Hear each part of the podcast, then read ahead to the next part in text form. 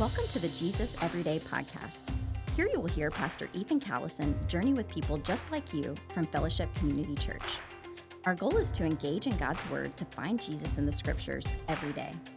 We desire this podcast not to be a substitute for your Bible reading, but rather a complement so that you encounter Jesus and live a changed life. Here's your host, Pastor Ethan Callison. Well, welcome to the Jesus Everyday Podcast. Every word, thought, verse, and chapter of the scriptures point us to the person of Jesus. My name is Ethan Callison. I serve as one of the pastors here at Fellowship Community Church. I serve as our North Campus pastor as well as our online pastor. I want to say thank you for joining us here today on the Jesus Everyday Podcast. As we kick off this week, we're in week 50 of 52 for this year through the New Testament. So thankful for you joining us in. Many of you have been listening since day one. Some of you have just been joining us uh, recently. Some of you probably just hopped on here uh, because Lisa, you're friends with Lisa, family member of Lisa, any who you are, we just want to say thank you. Uh, we desire for this podcast to model for you what it's like to read the Word of the Lord on an everyday basis because we believe we want to get into God's Word so that God's Word gets into us and God's Word comes out of us and we live changed and transformed, not by our might, not by our strength, but by the power of the Word of the Lord, the power of the Holy Spirit who resides in us to live as Christ to the world so that they may see His glory. Uh, we're in Matthew 14 today. If you scroll down to the bottom on the show notes of every podcasting platform, uh, you'll find a link there to our reading plan. Uh, if you don't have it, you can click that and uh, print it off, screenshot it, whatever you need to do, save it so that you can follow this reading plan as we wrap up kind of here this year in the, the tail end of, or kind of like a third of the way through the Gospel of Matthew. We're in Matthew 14 here today. So, Lisa, as we open up here in Matthew 14, before we do so, what is your favorite place to go to in the Roanoke Valley, whether it be for food or for fun? Well, for food, sadly, this place is not allowing people inside their building anymore, which makes me sad. But the New Yorker delicatessen uh, is my ah. favorite. It used to be where I always wanted to go for but you can birthday. still get it. You can order it okay. and take cash it out. Cash only still. Yes, cash, cash only, only still. still. Mm-hmm.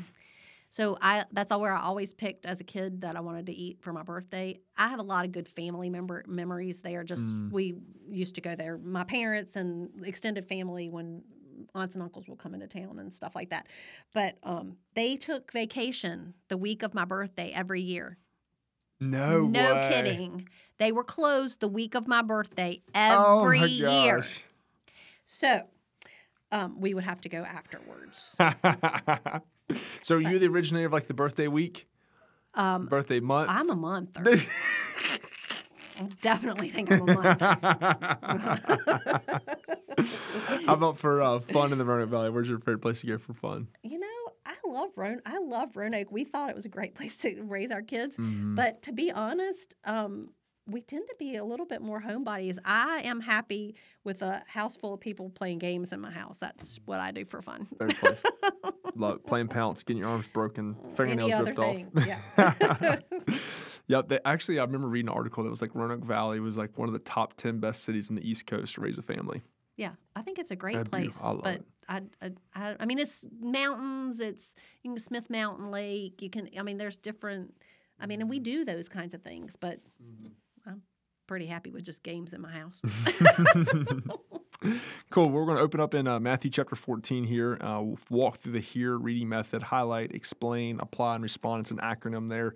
Uh, what was the verse that the Holy Spirit illuminated to you? And when we say that word illuminate, I've explained it before, but what we believe we want to do is before we even read God's word, we want to pray and ask the Holy Spirit to open up our eyes, to open up our hearts, open up our minds so that we see the word not as just words on a page, but the living word of God and that it may illuminate like a light bulb. You flip the switch on and bam, it comes on and illuminates. The Holy Spirit illuminates the word to us. Uh, what was the verse that the Holy Spirit illuminated that you highlighted and wrote down?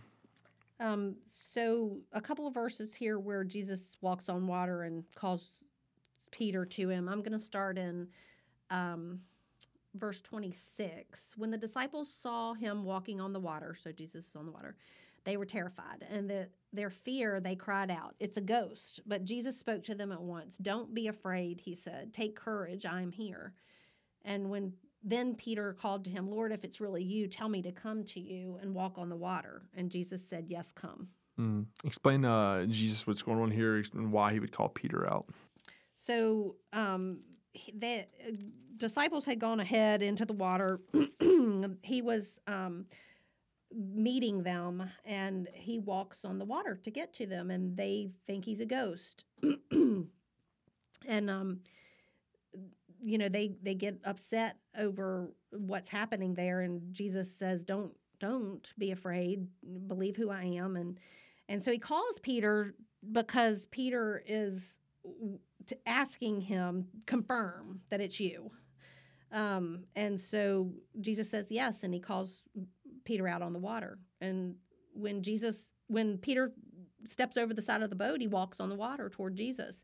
Um, he's got his eyes focused on him and he's walking on the water. And then as soon as he loses um, that and starts paying attention to the winds and the waves, and he becomes terrified and he starts to sink. Um, and then Jesus, uh, he calls out to Jesus to save him, and Jesus reaches down and grabs him and and says, "Why would you doubt me?" And then they climb back in the boat together. You got- uh, give some points of application. There's probably a lot here in this text, but what do you think are ways in which the believers and followers of Jesus can apply this text into our lives? Well, don't take your eyes off Jesus. That's pretty obvious. That's a pretty definite, obvious one. Um, and then um, the "Why do you doubt me?" question from Jesus is a big thing for me. I I think um, I think we need to ask ourselves that question when whenever we're withholding taking things to Him or not quite giving Him everything. Why are you Why are you doubting Him? And I love right there where he reaches out and grabs him. It's a physical, it's a physical touch. Um, and Jesus can guide us and steady us and support us. And we think of that in human terms with a physically, you know, hanging on to someone or steadying someone. Um, but he does it in so many other ways emotionally, um, psychologically, physically, all those different ways that um, I, I think we just have to ask ourselves why do we doubt him when he's so capable? I'm going to ask like a two part question. This I'm to pull up one of the uh, famous passages, Philippians 3, uh, 3 14. Uh, for all, I can do all things through Christ, he who strengthens me, a text that's usually used out of context. Some people could probably take this text and be like, you know, we can walk on water. Why? First question is, is why does Peter allowed to walk on water? And then secondly, when you look at that, when he begins to sink, and he begins to doubt, like you said, why do you doubt me? What are some what are some things that do cause us as followers of Jesus today to take our eyes off Christ and to begin to doubt?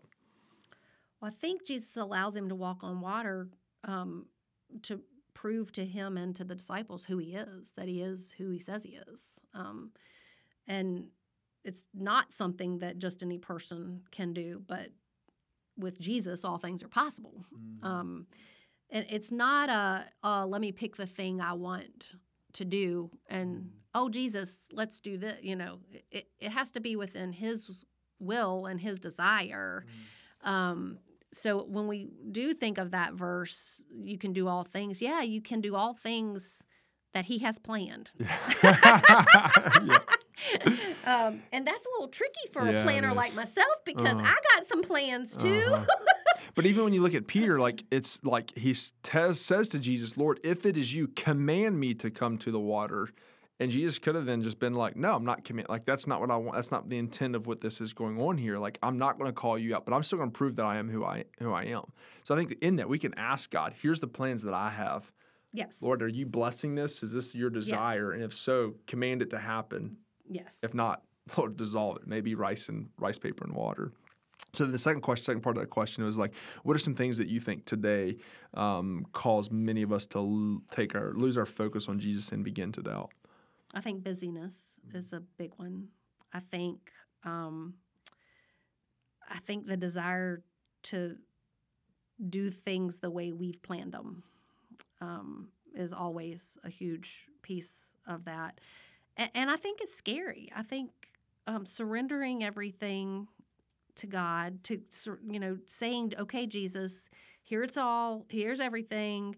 you you lead me i mean when you think about abraham starting out without like I- am a planner and i don't travel without my plan in place but i mean he calls us to do that he calls us to without understanding the whys and and what the big picture is yet and without the whole plan in place he definitely tells us to step into some things and not to step into some things and i, I think I I think it's a huge it's a huge trust issue. I think we have to really think um, personally where our trust is in Him if we're able to follow through with surrendering everything or not. Yeah, that's good. What was the Holy Spirit calling you in your our personal response to today's text? Um, I think for me, I know, I know in my head and my heart that Jesus has got me, hundred percent. But all of my actions don't always say that, and so I think, and all my words may not always say that. Um, and and I think for me, the Holy Spirit was just saying, "You know it, you you know it, live it." Um, and let every word and every action that you have proclaim that you know that he is he is in control completely in control. That's good. Hard to do. Hard to do. Mm-hmm. well thanks for joining us here today on the jesus everyday podcast